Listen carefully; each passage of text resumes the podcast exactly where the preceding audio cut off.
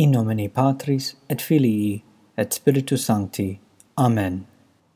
Sancta Michael Arcangele, defende nos in proelio, contra nequitiam et insidias diaboli esto presidium.